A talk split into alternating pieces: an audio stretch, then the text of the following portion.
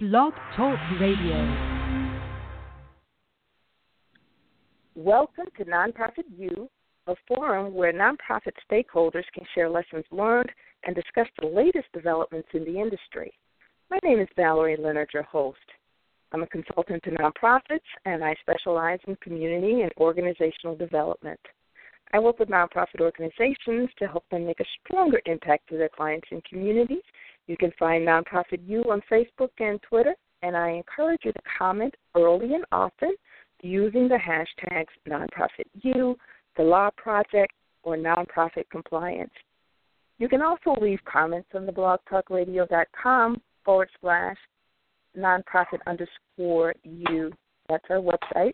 And the chat room is open, and you can post comments and questions in order to use the chat room, you must open a listener only account. And I'm really happy to see there are quite a few of you in the chat room, so feel free if you'd like to start posting your questions. And you can also email me questions at consulting at valeriefleonard.com or send messages through Facebook and Twitter. You'll find a Nonprofit U fan page on Facebook, and the Twitter account is at Nonprofit U and we'll be taking questions by phone and from the chat room at about the 20 minute mark. The call in number is 347 884 8121. Again, that number is 347 884 8121. Today's episode is the rules of engagement, maintaining nonprofit compliance. We'll discuss various topics of nonprofit compliance and this will include the board's role in maintaining compliance with state and federal regulations, differences between political activities, advocacy, and lobbying, and funding your organization through business activities. Again, we encourage you to call in with questions and to participate in live chats at about the 20 minute mark. Although, if you're in the chat room, we encourage you to post your questions now. The call in number is 347 884 8121. Nonprofit professionals and community stakeholders are especially encouraged to call in and share your stories. Our guest for today is Jody Adler. She's the director of the Law Project.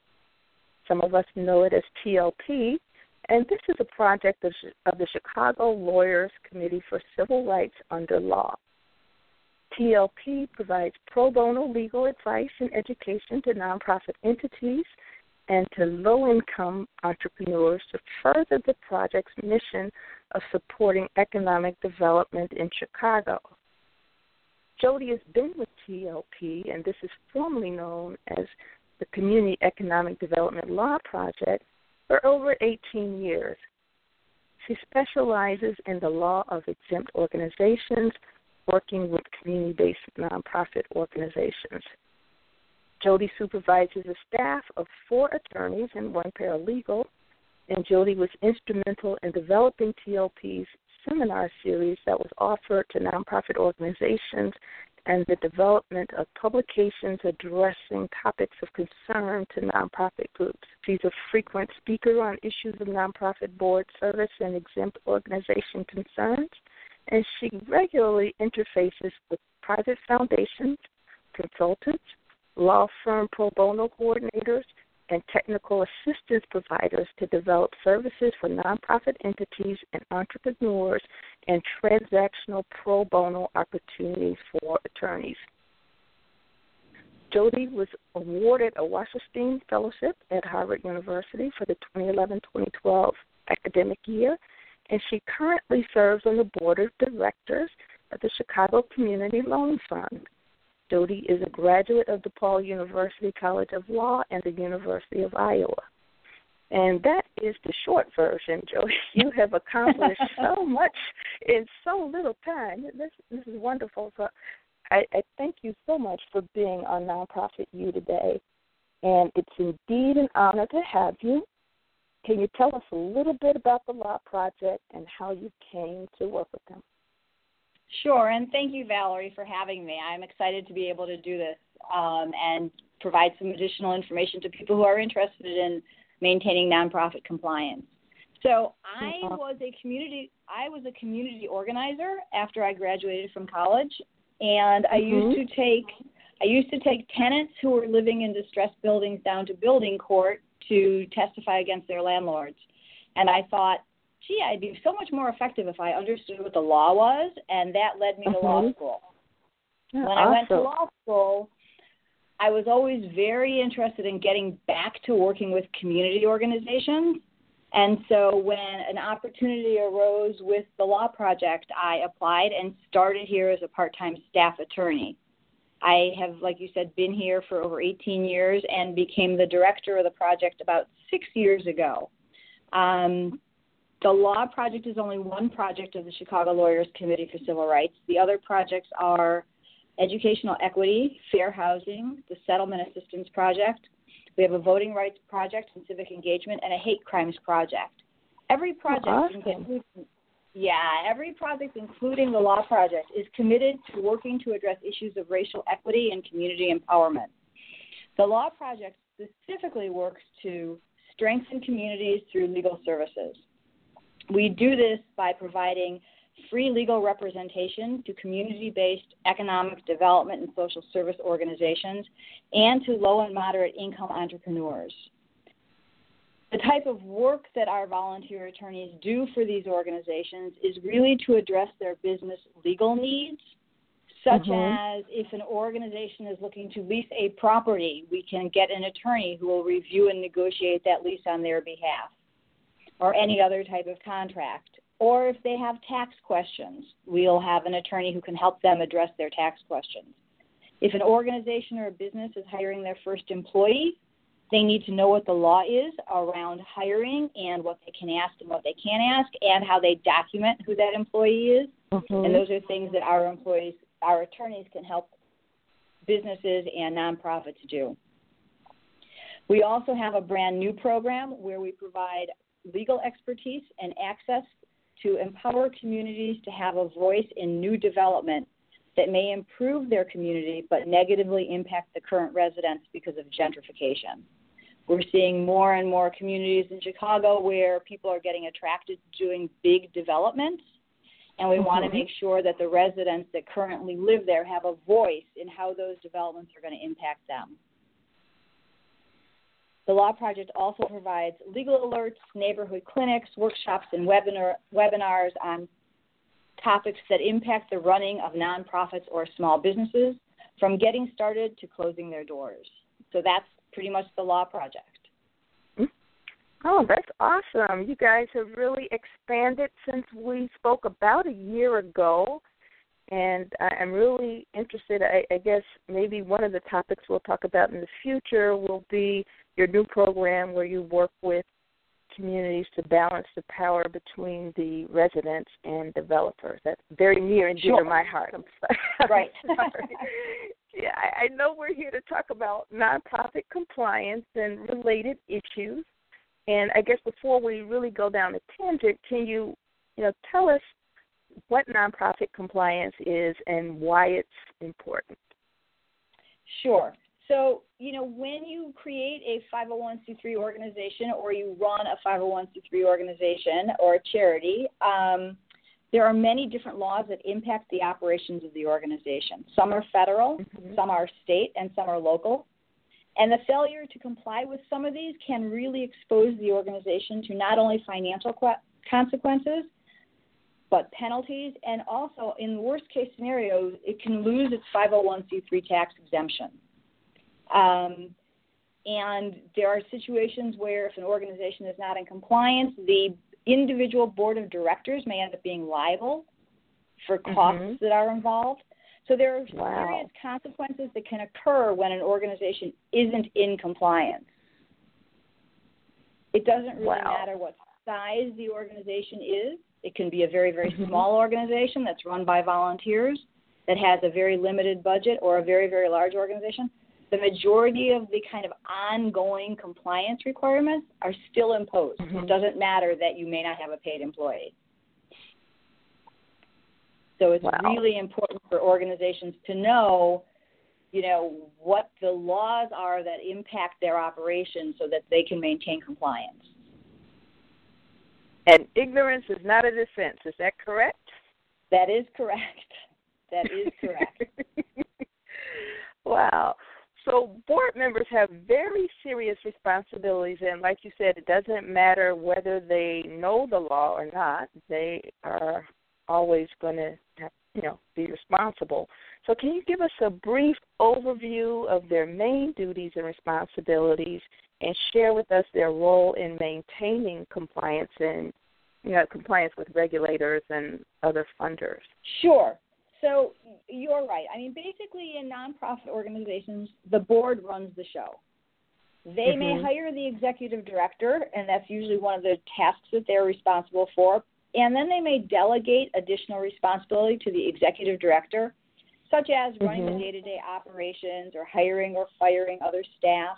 But ultimately, the buck stops with the board. The board mm-hmm. is ultimately responsible for what the organization does. Now, boards can take many different, you know, can be very many different shapes and colors, and they can be small and they can be large. But what happens is they act as a body. So the majority of the people on that board, if they decide that the organization is going to do something, then that's a decision for the organization. But each mm-hmm. individual director also has a responsibility to the organization, and those responsibilities are called their fiduciary duties. There okay. are three different fiduciary duties that apply. One is the duty of care. And what that simply means is that if you're the director on a nonprofit board, you must use the care of an informed person in a similar position when you make your decisions. That means mm-hmm. that your mm-hmm. decisions don't have to be perfect, they don't have to be flawless, but you mm-hmm. do have to have the knowledge and the information required to make an intelligent decision that somebody else would make in a similar situation. Okay. One of the things that's nice about what the law has said about the duty of care is you can rely on professionals. So if you're on the board of directors and an issue comes up that you don't know the answer to, and maybe it's a legal question, and nobody mm-hmm. on the mm-hmm. board knows the answer, you can hire a lawyer or you can come to the law project and see if you can get a volunteer attorney but you can rely on professionals for information. The other duty is the duty of obedience, and what that means is that the directors must ensure that the organization is in compliance with the laws that we just mentioned, that you know, federal, state, and local laws, and that the actions are true to the organization's purposes and goals as set forth in their articles and bylaws. So if you're on the board, you need to know what your articles say, and you need to know what your bylaws say. The third duty is the duty of loyalty, and simply put, what this means is that you personally or a family member can't benefit because of your involvement on the board of directors. Mm-hmm. It means that you always have to put the interest of the organization ahead of your own interests. So even if you're sitting on the board and you're thinking about buying a condo and the organization is thinking about buying a condo and you hear about this condo and you go, oh my gosh, this would be great for my business, you can't go and make a bid on that condo because that would be taking an advantage of your position over the interests of the organization. The duty of loyalty is where lots of conflict of interests arise, and there's a process that the IRS has set out for handling those things. So, as a board member, and we don't have time to go into what that process is, but as a board member, you have to know that there's a process that has to be followed if you're going to engage in some kind of financial activity that will benefit you or a family member with the organization. Mm-hmm. So ultimately, the board, each director acts with these duties in mind, and then mm-hmm. it's their responsibility to make sure that the organization is compliant, that they're filing their annual report with the Secretary of State, that they're filing their annual AG re- report, that they're filing the IRS 990s. All of those things ultimately are the board's responsibility to either make sure they're being done or make sure the systems are in place to have those things being done. Mhm. Oh, that's awesome. So, listening to you in summary, it sounds like you can't be a rubber stamp. You Correct. can't have conflicts of interest, and you have to obey all the laws that regulate nonprofits. Right. I mean, part of what the board is responsible for doing is what lawyers talk about as mitigating risk. And mm-hmm. what that really means is it's the board's responsibility to make sure the policies and procedures are in place okay. to um, to uh, to address. I'm sorry, I'm getting another phone call on my cell phone, which is very weird. Um, that to make sure the policies and procedures are in place so that the organization is not exposed to potential risk, meaning that the organization is going to be in compliance with the rules and laws that apply to its day to day activities. Okay, I got you. Thank you so much for clarifying and making this really, really simple. And then sure, you know, and when I, want, look, mm-hmm. If I can take one more second, I do want to clarify one sure. more thing, which is about the conflict of interest. Mm-hmm. There is okay. nothing there is nothing automatically unlawful or illegal about a conflict of interest. It just okay. has to be a, there's a procedure that has to be followed to determine whether the act, the activity that's creating the conflict is unfair to the organization. I got so I can explain that in the way that if I decide that I want to do business with the organization, and mm-hmm. I make an offer to the organization of what I will charge the organization to do something. The board, okay. made up of people, not including myself, because I have an interest in this that's personal, not for the organization. The board has mm-hmm. to determine whether what I'm offering is the best deal the organization can get. Okay. And if and if the board decides that, then they can still enter into an agreement with me. But they have to have independent information to make that determination. Mhm. Okay, that that is very very helpful. And you know, I look at the current political environment. We just had a, another election, and people are very very engaged. And I am seeing not only citizens engaged, but you know, a number of organizations are becoming more engaged. So I'm just mm-hmm. wondering if you can share a little bit about the differences between political activities and legislative activities and when it is or is not appropriate for tax exempt organizations and churches to engage. Sure. And I I think that people who who kind of work in the nonprofit sector have always heard that organizations can't be engaged in political activity and lobbying activity. Um, mm-hmm and I think a lot of us use those terms interchangeably. And mm-hmm. so, one of the things that I think it's really important for people in the nonprofit sector to understand is that, from the perspective of the court and the perspective of the Internal Revenue Service, political activity and lobbying are very different things. Okay. The results of a nonprofit engaging in those two things are also very, very different. Political activity really is the act of an organization endorsing or opposing a candidate for office or the okay. appearance of doing so. In mm-hmm. that set, so it has to be a candidate for office, and so timing is becomes critical.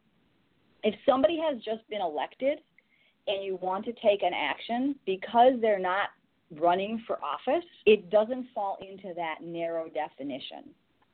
But okay. if an organization does engage in political activity, again, endorsing or opposing candidates for office or appearing to do so, the IRS can impose pretty severe consequences in the in the form of penalties and taxes and also the loss of a C3 status. So we generally say to our organizations, do not engage in political campaign activities. You can do candidate forums, you can do voter registration drives, but they have to be done nonpartisan. And then mm-hmm. you're okay. For I mean, okay. we don't we just went through an election, so we don't have another one soon, but there's great guidance from the IRS on this in Revenue Ruling 2007-41 that people can Google and they can read through the IRS gives fact situations and how they would interpret mm-hmm. whether it was political campaign activity or not. The other thing we were talking about is lobbying, and I think that a lot of 501c3 organizations misunderstand what the Internal Revenue Code says, which is basically that organizations can't be engaged in substantial amounts of lobbying activity. Mm-hmm. That, that substantial word is what's critical. It doesn't say okay. you can't be engaged in lobbying. It just says you can't be engaged in substantial amounts of lobbying.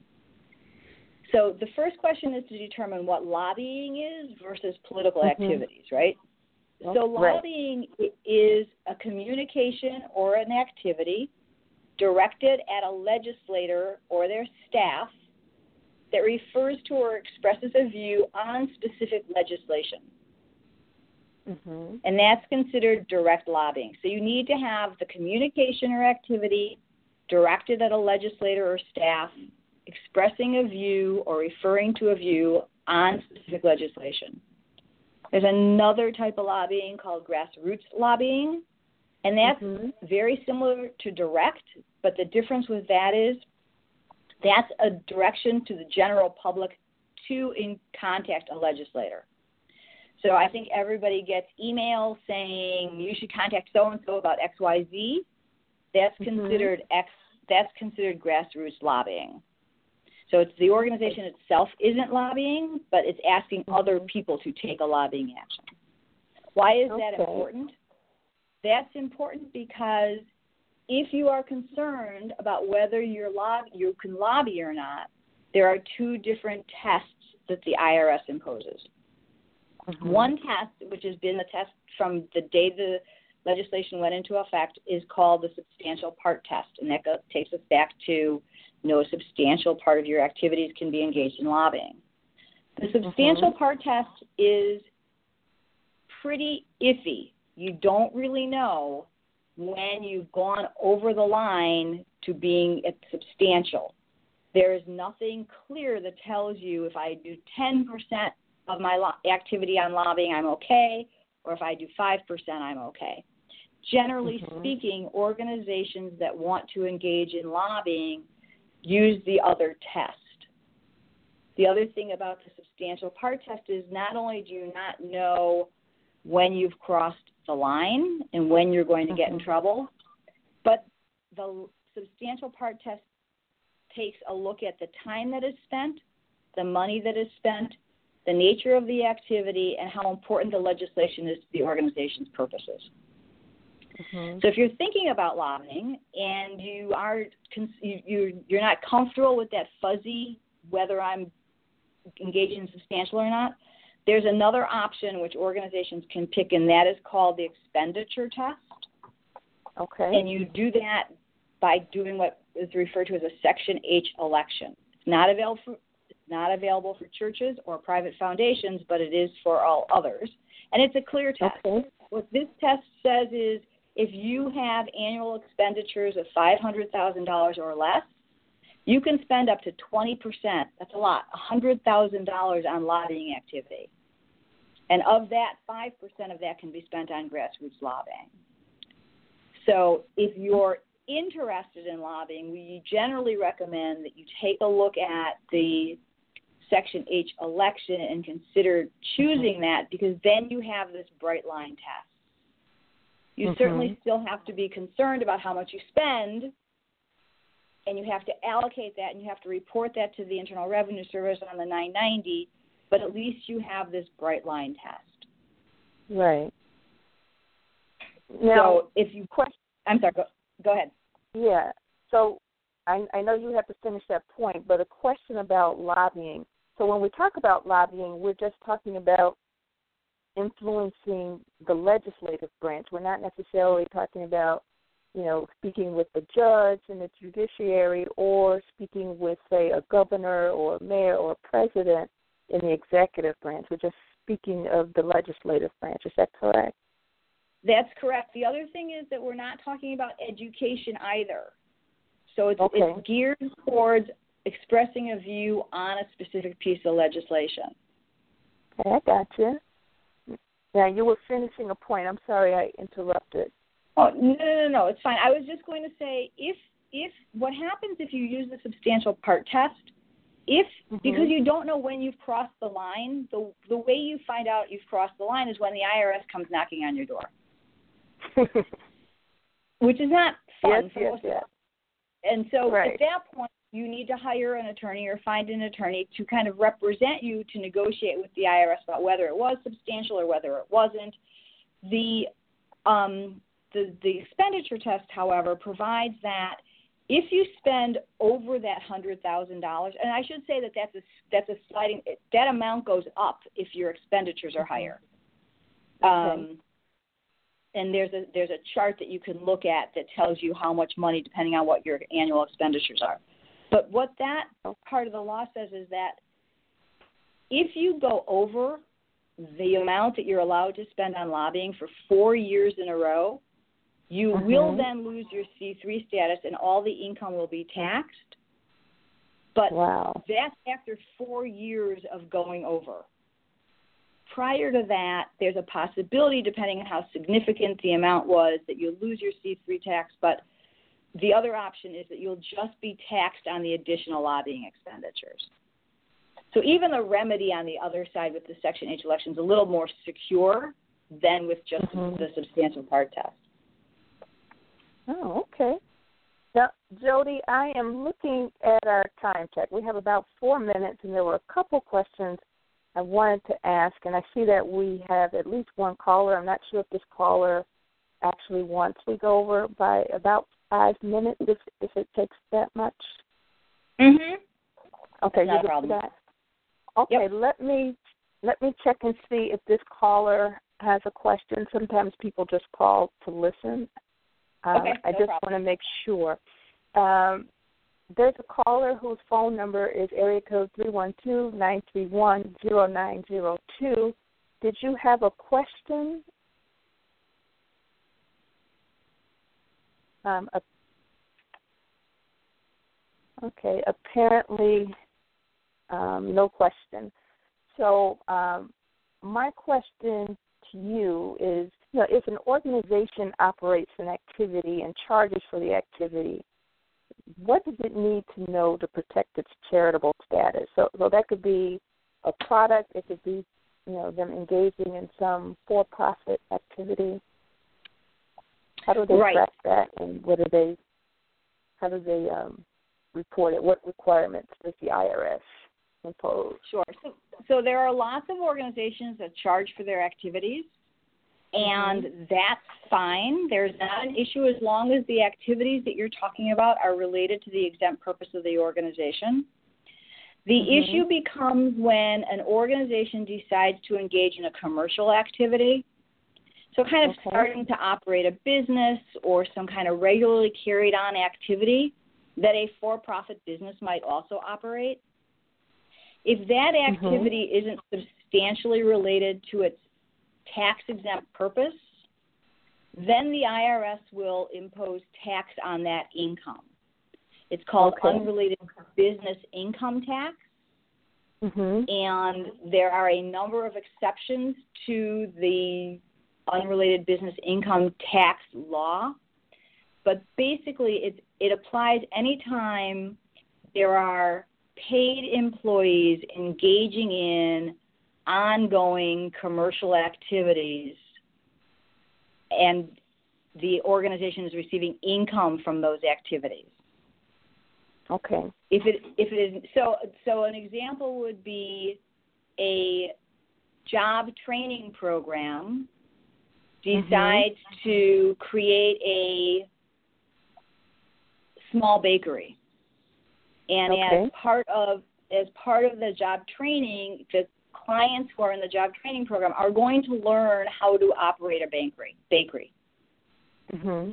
That bakery is going to be competing with other commercial enterprises, but because Okay. it is so substantially related to the purpose of the organization, which is job training, the Mhm. income that it receives will not be taxable.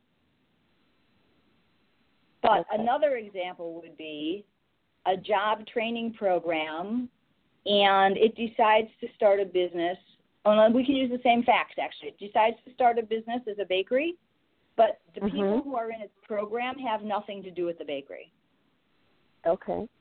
So they're just hiring people who, you know, have bakery experience, who are not necessarily like long-term unemployed or low income or you're job challenged. So they're just hiring Mhm. people to operate this bank bakery to bring in some Mhm. income for the organization. If that were the case, the income that the bakery was bringing into the organization would be considered taxable. Okay. And at some point in either of those situations, if the income becomes substantial and usually that means like more than what the organization is bringing in through fundraising. The IRS mm-hmm. may then come and say, not only do you have to pay tax on this money, but we are going to yank your C3 status if you don't spin this off into a separate legal entity because we can't justify your organization not paying taxes when another bakery has to pay taxes. Does that make sense? Okay. Yes, it does. So it sounds to me like in that case it might make sense, and I think this is something you guys also do, is to help the nonprofit create a social enterprise that might be a subsidiary or an affiliate for the nonprofit. Correct. Is that what you're getting right. at? Okay. It, it, exactly. So one of the things we spend a lot of time doing with organizations that are looking at creating revenue streams is looking mm-hmm. at whether they can create something that's substantially related to their exempt purpose and then do it underneath the umbrella of the 501c3 or whether it's something that they should spin off into a separate legal entity related to the 501c3 but separate legal entity. Oh, okay. Wow, that sounds exciting. That that's that's another show unto itself. Yes, it is. get two more right. shows uh, out of this. Okay. Uh, well, we've reached the end of our time, and I did want to give our callers, you know, an opportunity. If there are any questions, um, please, you know, let us know. Um, the guest call-in number is three four seven eight eight four eight one two one. If if you have questions and if you're in the chat room, if you have any final questions, you know, please post them now. And while we're waiting for people to either call or to chat, um, Jody, I just want to give you, you know, an opportunity to, to wrap up and give us some final thoughts. And again, thank you so much for coming out. Sure, my pleasure, and thank you for the opportunity. I just want, you know, I just, I, there are a lot of organizations in Chicago um, that are very focused on helping nonprofit 501c3s kind of comply with the law and build their capacity. And so I just hope that folks who are listening take advantage of the services that are available, not just from the Law mm-hmm. Project, but from the other organizations that are around. If you are interested in more information about the Law Project or the Chicago Lawyers Committee, um, you know, feel free to come to our website or give us a call. The Lawyers Committee's website is clccrul.org.